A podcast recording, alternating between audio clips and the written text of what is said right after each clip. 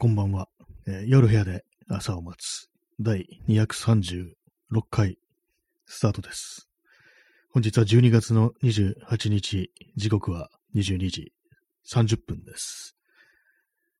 えー今日のサムネイルは、これあのエイリアン、映画のエイリアンに登場するパワーローダーっていうあの作業用の外骨格ですね。まあそれだけなんですけども、なんとなくこう、撮っといた画像を毎日こう違う写真をこのサムネイルとして上げなきゃいけないっていう、まあ結構めんどくさいですね。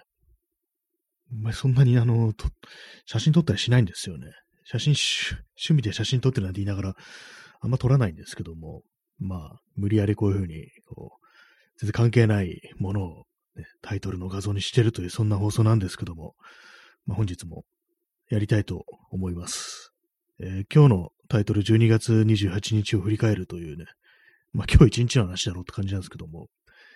今日はあそこに行ってきました。あの、印刷博物館の世界のブックデザイン2020から2021っていう、まあ、要はいろんな、こう、優れた、こう、本のデザインですよね。まあ、何国かでこう、開会開催されたあのコンクールみたいなやつがあるらしく、なんかそれでなんか非常にこう、高評価を得たものをこう、展示してるってそういうことなんですけども、確かあの、日本、中国、スイス、ドイツっていうね、感じだったと思います。まあ、それでまあ、国ごとに分かれてて、まあ、本が置いてあるというね、まあ、それだけなんですけども、結構やっぱり今のこの時期っていうか、まあ、印刷博物館はその感染対策ってやつを結構きっちりやってるみたいで、あれなんですよね、予約が必要なんですよね、予約が。予約して、で、その本とかを触れるんですけど、めくったりできるんで、まあ、そういう時もあの、ちゃんと手袋をくれて、あの、使い捨てのやつですね、ゴム手袋みたいなのくれて、それでまあ、こう、めくったりできるというね、そんな感じになってました。ね、ちなみに無料ですね、これは。他に常設展とかもあって、いろんなこう、印刷に関する機械とかもあるんですけども、そっちを見る場合はあの400円だったと思います。このブックデザインはなんかこう無料で見れるっていうね、感じでしたね。まあ別にそんなにブックデザインというものに興味があるかっていうと、まあそうでもないんですけども、まあなんかあの前に神代も作ろうかなみたいなね、ちょっといい加減なこと言いましたけども、なんかそういうのもあって、本ってどうなってんだみたいな、まあ人とはちょっと違うんだと思いますけども、まあ一応まあ関連してるということでね、紙でできてるっていうことなんでちょっと見てきたんですけども、ななんか結構その、印象としては、あれですね、なんかスイスとかドイツとか、まあヨーロッパですよね。まあそういうところ、まあ非常になんかこう、そのまあ全部あのアルファベットですね。中身は当然なんですけども、非常にタイポグラフィーとかそういうもののね、そういう観点において非常に優れてて、なんか非常にこうデザイン的にね、こう完成されてるというか、なんていうか、こう正しいんだろうなみたいなことをね、思うんですけども、なんかどうもそういうの見てても、まあ確かに見た目はいいっていうことを感じるんですけども、なんかこう入ってこないというか、上滑りするというか、結構前々から感じてたんですけども、結構そのなんか、グラフィックデザインとかの世界において優れてるとされるものをいろいろ見てて、なんか別に面白くないっていうね、ことをね、結構思ってたんですけども、本当見る目がある人のね、あれだとわかんないですけども、私は全然素人というね、そういうとこから見て、まあ、それでね、なんか別にっていうことをずっと感じてたんですけども、まあ、今日はその、そういうまあ各国のね、その手のやつの、まあ、ブックコンクールみたいな、デザインコンクールみたいなところのやつがあったんですけども、その中に中国があって、やっぱなんか見ててなんか一番なんか面白かったのが中国だったなっていうね、こと思いましたね。結構いろんなことをやってるというか、あ、もうそうですね、まあ中身もね、当然漢字なんで、なんかそっちがちょっと近しく思えるっていう感じですね。その整然としたこうアルファベットの並びとかよりも、なんかこうね、漢字が並んでるって方が、こう、ちょっとしっくりくるっていうようなところもあって、まあそれでその、まあ各国のね、スイス、ドイツ、日本、中国でね、中国が一番なんかこう、一番興味惹かれるようなね、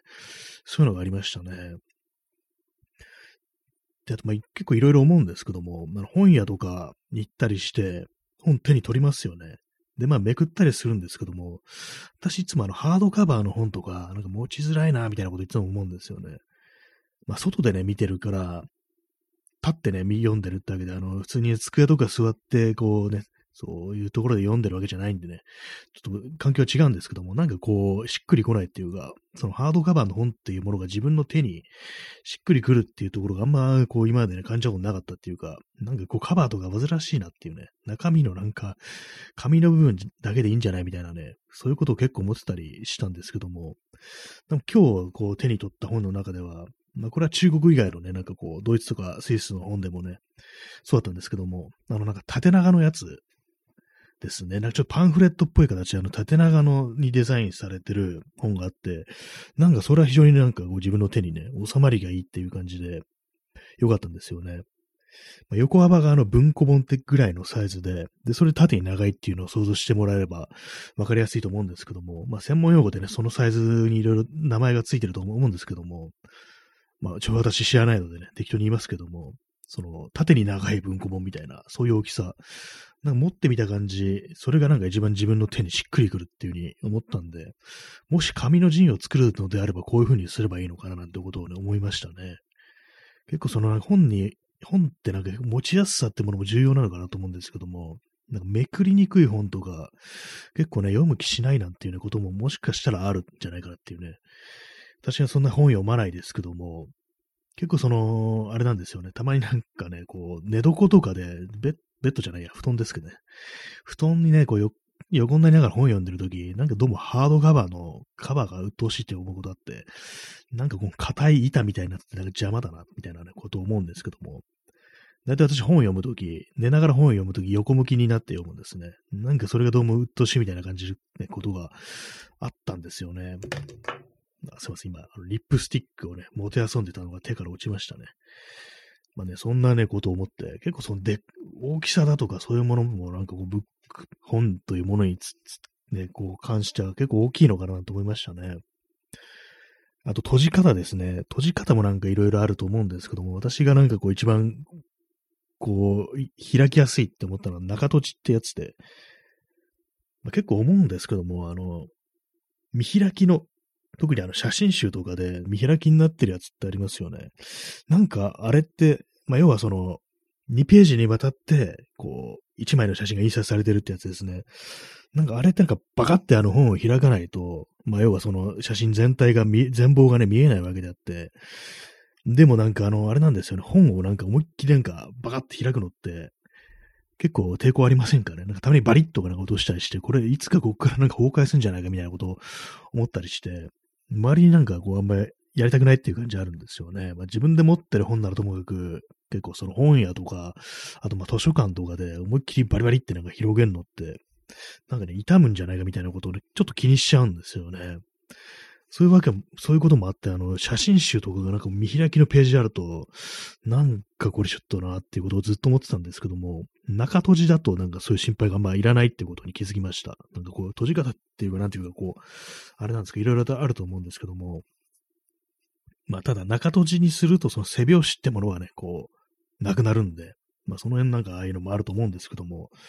なん、なんていうか気軽にめくれるもの、ね、こう、さっとね、手に取って見れるものってなると、そういう中閉じのものがいいなってことを思ったりしましたね。もし自分がなんかそういうのを作るとしたら、こう、なんか重厚な感じっていうよりは、なんかこう、気軽に手に取って、なんかこう、それこそ、手に取ってトイレに入るみたいなね、なんかそういう感じの本にする、まあ、ジンですけども、ジンにするのがいいんじゃないかななんていうふうに思うんで、そうか、じゃあ、もし、もし紙のね、なんかやるとしたら、まあ、中閉じにして、縦に長かったりするのにしよっかななんてことをね、まあ、思ったんですけども、まあでも、中に載せるもののね、あれにもよりますからね、縦柄だとどうしてもしっくりこないなんていうね、そういうものもたくさんありそうですからね、その辺はあれなんですけども、あとあれですね、あの、右左どっちから開いてもいいみたいな感じするといいかななんて思いましたね。まあこれもその中の文章どうなんだって感じですけどもね、なんか結その、本屋とかね、まあ、行ってね、手に取ると、だいたい私左手に本をね、保持して、右手でめくるって感じなんですけども、そうするとどうもあれなんですよね。左始まりだとなんかしっくりこないというね。まあ、縦書きの本だと右から始まりますけども、なんかこう、要所とかね、見てて、なんか左から始まるとなんかめくりづらいなみたいなこと結構ね、思ったりしてたんで、まあ本当、まあ内容によるっていうね、それだけの話なんですけども、なんかこう、ああいうの見てたらなんか自分だったらどうするかなみたいなのがちょっとなんか出てきたりしましたね。で、まあいろんな本あったんですけども、あんま本の内容とか私そんな見てなくって、ただ一つ気になった一冊があって、それがあの、クライシスキッチンっていう本だったんですよ。これはもうど、ちょどこの国だったか、もうドイツだったかなんだか、だったと思うんですけども、クライシスキックライシスキッチンっていうね、まあタイトルから想像される通り、こう、まあ、あの、去年とかの、まあ、コロナ禍において、いかになんかこう、限られた材料で自炊するかみたいな、なんかそんな感じのレシピがね、こう、載ってる本で、で、まあ、その、使ってる紙とか材料もなんか非常になんか、確かあの、安く作られてるというか、まあ、限られた材料というか、ね、そんな感じで作られてた、作られたね、本らしいんですよ。で、まあ、そのレシピ本なんで、その開きやすいように、まあ、料理とかするときに、まあ、ね、そう、台所とかで、ね、広げられるように、こう、気づかれてる感じのね、作りになってて、それが結構面白いなと思いましたね。クライシスキッチンっていうね。まあ、ただ、まあ、あの、言葉確か同一語だったような気がして、まあ、ど、普通に買えるものなのかどうなのかちょっとわかんないんですけども、結構ね、あの、そんな高くない本だったと思います。なんか1000、いや、12ユーロぐらいっていうね、感じで、なバカ高い本でも何でもないっていう感じだったんですけども、ちゃんとその料理の写真とかカラーになってて、左に料理の写真、右になんかレシピっていうね、感じで結構、なんかそういう感じの、結構ああいうなんかデザイン凝ってるのとかだと、なんか採算度外視の感じ、なんかね、非常にこうデザインに力を入れて、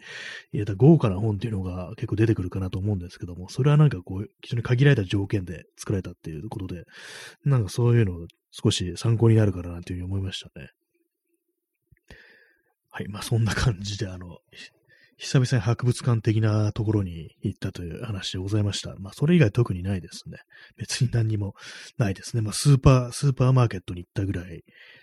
ですね。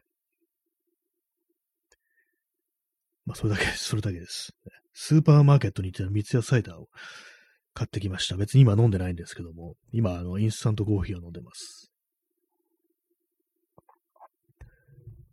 ね、もう、もう今日のね、話すことがすべて、こう、話し終わりましたけども、まあなんか、ね、本のデザインとジンがどうのこうのって話しましたけど、別に何も書いてないです。一切何も進んでないですね。ポッドキャストも撮ろうかなと思ってて、昨日ね、ちゃんとあのソフトを立ち上げて、その録音用の、それもやってないというね、まあ感じなんですけども、まあ皆様どんなこう年末を過ごされるご予定でしょうか。私は別に何にもないですね。何もなしっていう感じで、なんかせめてこう、DIY だけでもね、終わらせようかなと思うんですけども、なんかもうそういう記録もなんか、出てこないっていうか、何してんだって感じですけども、やっぱなんかずっとインターネット見てるっていう感じになっちゃってますね。えー、P さん、師走の買い出し。あ私の師走の買い出しは、三ツ矢サイダーのみっていうね。そんな感じですね。ちょっとなんか酒とかね、ちょっと買おうかなと思ったんですけども、まあ、別に、飲んでもなっていう感じだったんで、何も買わないです。あとなんかロッテパイの実でも買おうかなと思ったんですけども、別にと思ってね、なんかこう、なんかあれなんですね、最近お菓子とか買うのって、まず頭に量が減ってるっていうことがもうちらついて、もう買えないですね、なんか。なんか騙されてるというのはそういう気分になっちゃうんですよね。実際まあ、騙されてるわけではない、ないないとしても、な、何かこう、あれなんですね、最初にそういう考えってものが頭をよぎってしまって、なんかバカなことに金を使ってるのかななんて思って、結局買わないなんていうね、ことになっちゃうんですよね。まあ大体なんか、たくさん入ってるお菓子って途中で飽きますからね、そもそも。なんで本当に一人でね、こう、食べるものに、というのになんかその別に全然盛り上がらないなっていう感じですね。まあ、幸せの買い出しといえば明日あれが届きますね。あの、ネジ穴を作るためのタップのセットが届きま、届くんですけども、まあ別に何かにネジを切りたいと言言われたらどうかというと、別にって感じですね。特に使う予定もないんですけども、なんかたびたびなんかあの、金属に、の板とかにネジ穴を開けられたらなんかいろいろはかどるんじゃないかみたいなこと思うときあるんですけども、まあ別にね、ないですよね、そんなこと。この放送 DIY、DIY って言ってますけども、別になんか今、今っていうか、もうこれ以上作るものって、まあ、ない、ないんですよね。なんか本当に。棚みたいなものはあるし、机もあるし、作業台もあるし、っていう感じで、もはやね、意味ない、意味ないっていう感じなんですけども、何も作るものがないんですよね。あったら便利っていうものももはやそんなにないですね。もうね、まあ、どうし、それ言われたらどうしようもないっていう感じなんですけどもね、あとなんかこう、ね、彫刻でもやるかみたいな、感じになっちゃいますけども、まあ、そのような感じでございますというね。本当にまあ別に語ることないんですよ、本当に。どこにも大したとこ行かないし、大した予定もないし、ね、大したことも起きてないしっていうね。人ともそんな喋ってないしっていう感じで、別にまあ何にもないんですよね。まあ、音楽も聴いてないし、映画も見てないしっていうね、感じなんですけれどもね、本当になんかもう語ることなしっていう、そんなところでございます。ね、はい、もう完全にちょっと無になってしまいましたけども、まあ、もう12月の28日ですね。ってことは明日は29日で、明後日30日、しあさって31日って、まあ、こういうとまだまだあるような気がするんですけども、まあ、終わってみればあっという間ということに、ね、なるのは間違いないんですけども、それだけですね。で今なんか、DIY 関連であともっと必要なもの、ドリルですね。ドリル。ドリル、今もあるんですけども、ちょっと木工用のやつなんで、金属にの板に穴を開けるっていうにはちょっとあの、ね、非力かなっていう感じなんで、まあそれ、でも買おうかなみたいな感じですね。なんか本当に。でもどうしようもない。ね、そんな、そんなどうでもいい話しか出てこないですけども、割にドリル類って、あれなんですよね、ドリルの刃って結構たくさんあってどれを買っていいかわからないっていうのがあったりして、で、中にはね、結構高いものもあったりするんですよ。なんかこれ1本でそんな2000円ぐらいするのみたいなね、そういうものもあったりするんですけども、でもいろいろ調べてみると、まあ、ホームセンターで、ね、500円ぐらい売ってるやつでいいよみたいなね、ことを書いてるね、こう、職人さん的なね、多分仕事されてるんでしょうね。そういう人たちが結構その、インターネット上にはね、こう、いたりしてね、まあ何でもいいんだって感じに思ったりはするんですけども、はい、まあそれだけです。ね、なんか結構いろいろその、大工道具っていうか、こう、工具的なものってね、結構まああったらいいなってものはいろいろあるんですけども、まあ、使う回数ですよね。使う回数がそんなないっていう、せいぜい思いつくのでもね、2回ぐらいしかね、失礼しました。あの、今こう、カメラのね、レンズをねじ込むためのね、リング、アルミ製のリングがね、元遊びながらこう、喋ってたら落としました。まあそうなんですね。まあその使う回数が少ない工具を買うか買わないかっていうね、まあそういうところなんですよね。まあ基本使わないですからね。本当自分だけ使うってなると、まあ全然機会がないんですけども、まあ、こういうなんか自分は何を持ってますっていうね、情報ってこう、共有した方がいいのかなと思いますね。これ、この道具誰か持ってないってなったら、それね、こう、融通できるっていう感じですから、わざわざ買わなくてもね、貸せばいいっていう、そういうことになるんで、まあ、つってもね、まあ、別にそんな情報をね、公開したからといって、そんなことは起きないと思いますけども、急になんかあの、ふっとね、なんか素に戻るのやめろって感じですけどもね、別に何何も起きないですからね、基本的に。まあ、何かを、何かをみんなでやることも、別にそんなないですからね。なあのね、ガレージとかあるようなね、こう、アメリカに住んでるわけじゃないんだから、そんなことはないよっていうね、感じです。いや、インスタントコーヒーを飲みました。今、インスタントコーラを飲みましたって言いそうになりましたけど、インスタントコーラみたいなものってなんか昔あったみたいですね。なんか粉を溶くとコーラみたいなやつができるっていう。まあ、炭酸入ってんのかどうかわかんないですけどもね。ただまあ子供、駄菓子みたいなやつですよね。なんかそんなんがどうもあったらしいなんていう話を聞いたことがありますね。まあ世の中は広いですからね、クラフトコーラなんていうものを作ったりしてるね、ところもありますからね。まあ別に自分作りたいというわけではないですけども。はい。まあ、そんな感じでね、まあ、あのそう、話すね、こともないしっていうところですね。別に行きたいとこもないですね。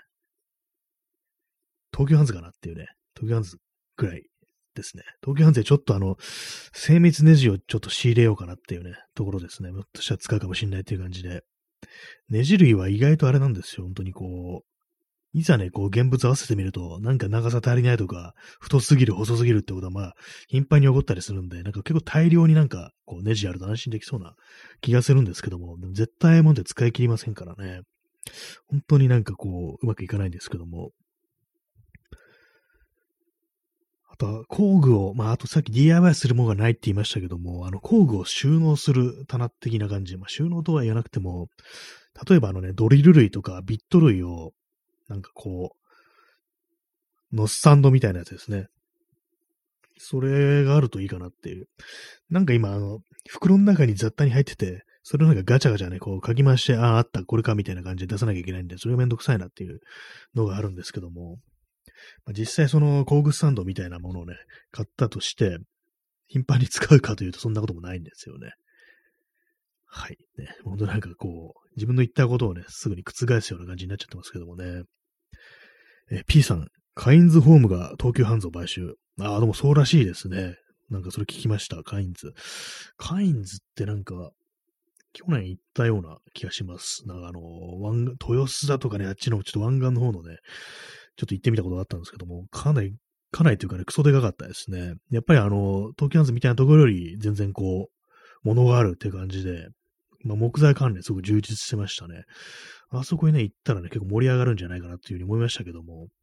まあね、実際まあそういうものを 使って何か作る機会があるかというとそういうこともないんですけどもね、どういう、まあ東京ハンズがどういうふうに変わるかっていうのありますけども、まあでも、ね、一部の意見ではなんかこう、やっぱりこう、最近の東急ハンズってのは、なんかちょっとね、変わった、洒落た雑貨みたいなことを置いたりとか、なんか、よくわかんないね、ことをやったりして、ちょっと迷走気味だったみたいなことを言われてて、まあ、ホームセンターとしての本部を取り戻せっていうね、ことなのかもしれないですけども、なんか、逆にそのカインズの場所によってちょっといい方向に進むんではないかみたいな風に言ってる人もまあ言ったりしましたね。結構その最初に東急ハンズができた時ね、どういう色を持ってたかというと、やっぱりこう、既製品で満足できないから自分で作っちゃうみたいな感じで、結構その DIY 精神というものがかなり旺盛な感じのね、そういう感じの広告というね、かを打ち出してたっていうね、ことらしいんですけども、まあ、私の感覚で言うとね、結構都市部にあって、もうそれこそ新宿、渋谷、池袋っていうね、非常にアクセスのいいところにあって、まあ、そこそこ、こうなんか、いろんな道具が置いてあるっていうね、道具っていうか、まあその材料だとかね、こう工具だとかそういうものが置いてあるっていうところだったんですけども、まあ、そうですよね。そんくらいの感じ。まあでも、本当に品揃で言うんだったら、こう、まあ、ホームセンターの方がっていう、特にまあ、木材類っていう感じのイメージでしたね。ただ考えてみるとあれなんですよね。結構その、渋谷店、東京なんて渋谷店はね、結構品揃え良くって、特にあのネジ類とか、かなりいろんなものがあるんですよ。ボルトとかナットがたくさんあったりして、たまになんかあそこにしかね、ないもの買いに行ってた時がありましたね。特にあの、自転車いじってる時に、なんか普通の、ね、あの、ボルトじゃ嫌だった時にね、ちょっとした微妙な長さのやつとかね、買いに行ったりとか、ステンレス製のやつ買いに行ったりとか、そんな感じのね、ことをしてましたけども、なんかね、やっぱ新宿とかはそうでも、そんなに品揃えが豊富って感じでもなかったですね。まあ、ただ、あの、アクセスがいいんでね、結構重宝してますけども、まあ、結構かなり頻繁に行ってますけどもね、ひょっとしたら明日も行くかもしんないみたいな感じになってますけどもね。まあでも、カインズに、こう、買収されることによってどうなるのかっていうね、ところありますからね。でも、あそこのなんか店員さんってかなりね、こういろんな知識持って、聞くとかなり親切に答えてくれるというね、まあ印象が、まあありますね。あの、トキハンズには。まあ、そそれだけですね。まあ、特にあの、ないんですけどもね、他には。まあ、ただ、ほんとまあ、あれですよね。すぐ行けるところにホームセンター的なものがあるってのは、まあ、非常に便利だっていうことは本当思いますね。一時期あれなんですよ。あの私がこう履いてるあの、クロームインダストリーズのね、スニーカー。なんかこう、東急、渋谷の東急ハンズで安売りしてるっていうね、時期がよくあってね、3500円ぐらいで買えてたっていうのがあるんですけども、何だったのかなって今思いますね。なんであんな感じで値崩れしてたんだろうってこと思うんですけども、やっぱり不人気な色だったりっていうね、まあそういうとこあったと思うんですけども、にしても3500円であのクオリティのスニーカー買えるの安いような、安かったよな、なんてことをね、思うんですけども、なんかあの時ちょっとね、たくさん買っておけばよかったなと、ってことをね、ちょっと思いましたけどもね。まあ、そのような感じで、私の、私の東急ハンズの思い出でした。まあ、思い出っても別になくなるわけじゃないですけどもね。ただ、池袋なくなっちゃいましたけどもね、池袋、池袋そんな行ったことないんですよ。でも、多分ね、あのー、一番最初に行った東急ハンズは池袋だったと思います。子供の頃ね、なんか行っ、何を買いに行ったのかわかんないですけども、行ったことありますね。多分絵描く道具とかだったと思います。その頃ね、多分絵描いてた時期だと思うんで、その画材的なものをね、買うのに、その東急ハンズ使ってたような気がするんですよね。で、あと思い出す一つの思い出としては、ちょっと東急ハンズでトイレ入って、トイレ個室入ってたら、なんかあの、ノックされたんですけども、こっちが、あのね、ちょっとなんか反応が遅れて、そのコンコンってね、返し、返し終わる前になんか、ちょっと向こうはしびれを聞き出したのかなんか、ドンってなんか蹴られたことありますね。まあ、漏れそうだったんだろうなっていうね、まあ、そういうことをね、未だになんか思い出すんですけども、あの人どうしたのかなっていうね、漏らしたのかななんていうことをね、たまに思ったりしますね。どうですか？最近皆さんは漏らしたりはしてますか？ってね、そんな話はしてないよって感じですけどもね、東京ハンズの話がどうして漏らす話になるんだよって感じでございますけどもね、まあ、どんどん漏らしていこうやって感じですね、本当に。こう今の時期漏らしたらね、多分暖かいと思いますよ。で、まあ、そんな話はどうでもいいんですけども、ね、一瞬暖かくてもその後冷えるからね、大変なことになるって感じですからね。雪山とかでなんか漏らしたら、投資するんじゃないかなと思ったんですけども、結構雪山登山とかで排泄ってどうなってるんですかね？あれなんか、持って帰ってこなきゃいけないですよね。なんか、あれね、どうなってんだたまに思うんですけどもね。えー、P さん、むしろ扉に向けてうんこ発射して、扉にぶつかった音、かもしれないです。かなり面白い声ですね。もう、完全にあの、あれですよね。もう小学生が読むギャグ漫画のレベルですよね。硬いですね。相当、便秘の状態で、こう、もう、赴いた東京ハンズっていう感じですよね。弾丸のようにあれ、多分ね、うんこが発射されて、扉にぶつかったのかなと思うんですけども、一応ね、多分ね、私の記憶ではね、扉にそんな何かしらのシミ的なものがね、こう、なかったですね。弾痕みたいなものはついてなかったですね。まあでもそういうね、もう本当にそのぐらいしたいっていうぐらいのね、なんか切羽詰まった感じっていうのはね、感じられましたね、あの、ね、扉に向けた何かなかの、アタックによって、本当になんかこう、あの後どこかで打ち出したのかななんていうふうにね、こう思い出しますけどもね、うんこ発射ですからね。まあ、発射していこうやというね、まあそんな話ですね、本当に。まあそんな感じでね、本日もなんかいろいろうんこの話をしてますけれどもね、なんかうんこ以外の話もしたいなと思うんですけども、今日何の話したかっていうと、その印刷博物館のブックデザインの話と、こう、ホームセンターの話とうんこの話っていうね、まあ感じで、まあこの放送の3本柱って感じですからね、この、この3本でこう、ね、私は食ってますからね、本当に。だいたいうんこ、だいたいうんこ食ってますからね。はい。まあそんな感じでね、お送りしてまいりますけれども、ま、まだね、まだ2分ぐらいあるっていうことでね、あれなんですけども、ポッドキャストをやらねばと思って、なんか育成層って感じですね。もう多分、どのぐらい経ってんだろう。ま、前にあれ、前にそのポッドキャスト録音した時は、確かあの、最近見て面白かった写真展っていうそういう話だと思うんですけども、なんか自分の中でそれはどうも不発というかね、なんかこううまく喋れなかったなっていうのがあったりして、それでそういうので、なんかこう、また次回のポッドキャスト録音するということに、なんかちょっとね、及び腰なところがあるっていうのはそういうのあるんですよね。なんか別に面白いこと言えんしみたいな、そんなところがあったりするんですよね。えー、P さん、シベリアのヤクーツクで立ち排泄をした男性が尿の凍結が尿,、ま、尿道まで遡って正気を壊死させた男性がいたと聞きました。そんなことあるんですね。一瞬にしてこう、凍って、それで尿道の中まで凍りついてっていうことですか？それかなり怖いですね。それ壊死しちゃうんですね。それでもう、凍りついて、その血行とかがもう完全に阻害されてってことですかね。恐ろしい話ですね。そうなるともう、外でやっちゃダメですね。怖いですね、これは。我慢しなきゃダメだっていうね。まあ、そんなこと思いましたけども、ちょっと私も、ね、こう、シベリアで、ね、排泄しないようにしま、したいと思います。ね。えー、とろみちゃんさん、えー、札束ありがとうございます。いいですね。札束を見てね、見ると上がりますね。この札束でこう私は東京ハンズを買収したいですね。ってね、これはこの、この額では無理だろうっていう感じですけども、ね、ホームセンターで何円使いたい放題って言ったら何を買うかなっていうふうに今思ったんですけども、まあ、電動効果かなと思いました。ね。えー、クジャドリさん、シベリア超排尿。いいですね。その、あれですね、あの、シベリア超特急ですね。あの、水野晴夫というね、人が作った映画。シベリア超、そっちの方がなんか面白そうですけどもね、シベリア超排尿っていう、一瞬にして凍ってくるね、こう、冷気から逃れていかに排尿するかっていうね、そういうストーリーですよね。そっちの方が、まあ、現実かな、現実的かなっていうふうに思うんで、ね、いいですね。まあ、そんな感じでお送りしてまいりました。第236回でした。それでは、さようなら。